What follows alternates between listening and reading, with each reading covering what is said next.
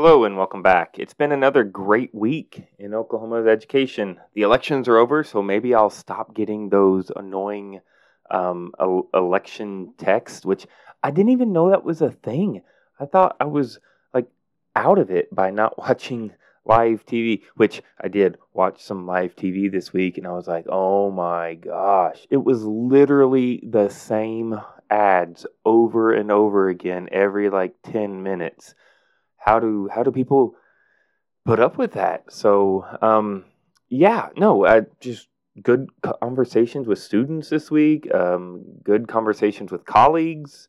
Um, there was some shenanigans going on, but that was sorted out. And I don't know, like as I don't, I can't speak for the whole building, but for me and like my classroom, it was pretty great. It was felt like a long week for some reason. I don't I don't know why. And it did kind of fizzle out at the end because we had a lot of our band students, which was a significant chunk of my world history classes, gone on their Grand Nationals um, competition in Indianapolis, and then we had our cheer and pom teams make it to a state competition, and students were encouraged to go uh, support that, which meant they got to have an excused absence, um, which I feel like a few of them definitely took advantage of.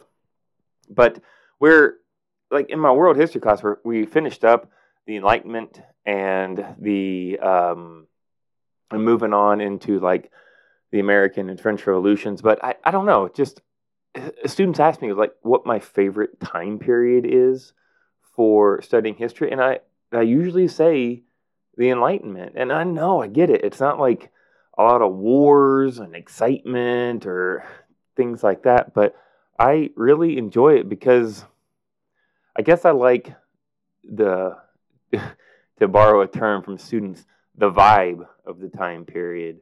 Because um, if I had to sum it up, it's it's this.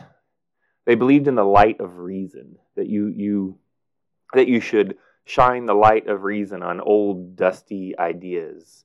And I like that because that's how I try to do things. Like tradition isn't like tradition is how you why you do what you do, but it doesn't necessarily mean you have to continue that going forward. And it's um I don't know. It, it's something I've always tried to think about. It's like you just got to know why you do what you do, and and and I don't remember what podcast or show I was listening to, I heard um, a reference to the idea that just like processed food is bad for your body, uh, so is processed information harmful to your brain.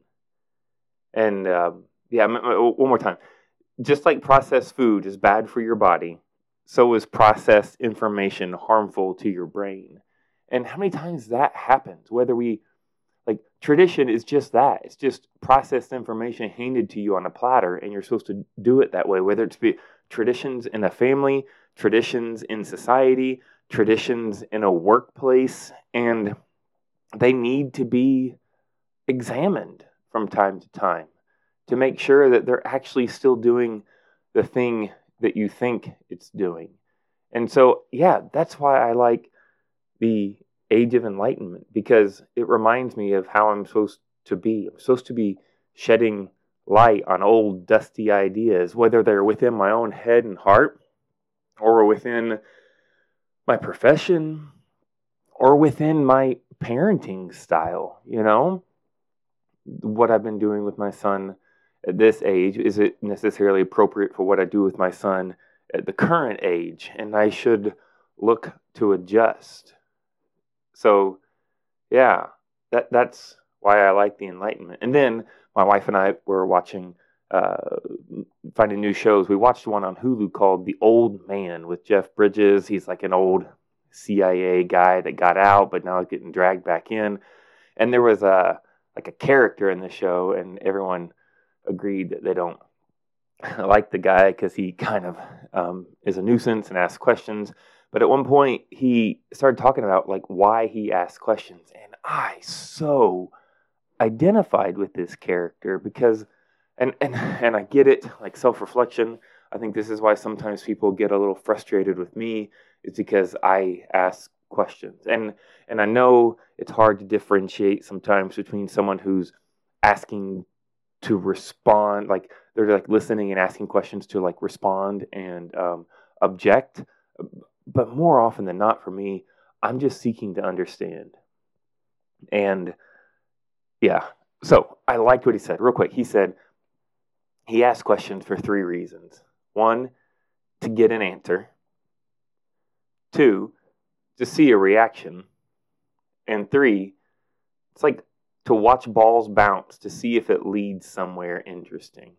And I'm like, yes, that. Like all of those are me. Whether I'm talking with my wife, my son, friends, family, students, I'm I'm asking usually because I want to get an answer. And two, sometimes I already kind of know what's going on, and I just want to see see a reaction. Like, what's the reaction going to be when like this is poked or prodded? And then yes, and this is probably where I get the worst reaction is sometimes I'm just curious. Like, where's this going to lead? You just lob that question in there like a ball and just see where it bounces, and maybe something interesting will fall out. And I don't know. It makes life interesting that way. And I like people that can be down with that, whether it be students or um, colleagues. Um, but because to me, it leads to growth and it leads to interesting conversations and it and it leads to new knowledge. And that's ultimately what I'm trying to do. Like I just want to know. I want to know better. I want to be better than I was yesterday. And if you or you or you out there in the world has some information that might be helpful for me, why wouldn't I ask? Why wouldn't I? That would be negligent on my part. So, yeah, I guess this is a ode to the Enlightenment, shining light on old, dusty ideas, and um, asking questions to see where they lead. Because just because you've do, been doing something for a while or it's worked for now doesn't mean it can't be better. And that is something that can help me every day as a parent, as a husband, as a teacher. And I think it could be the same for you too.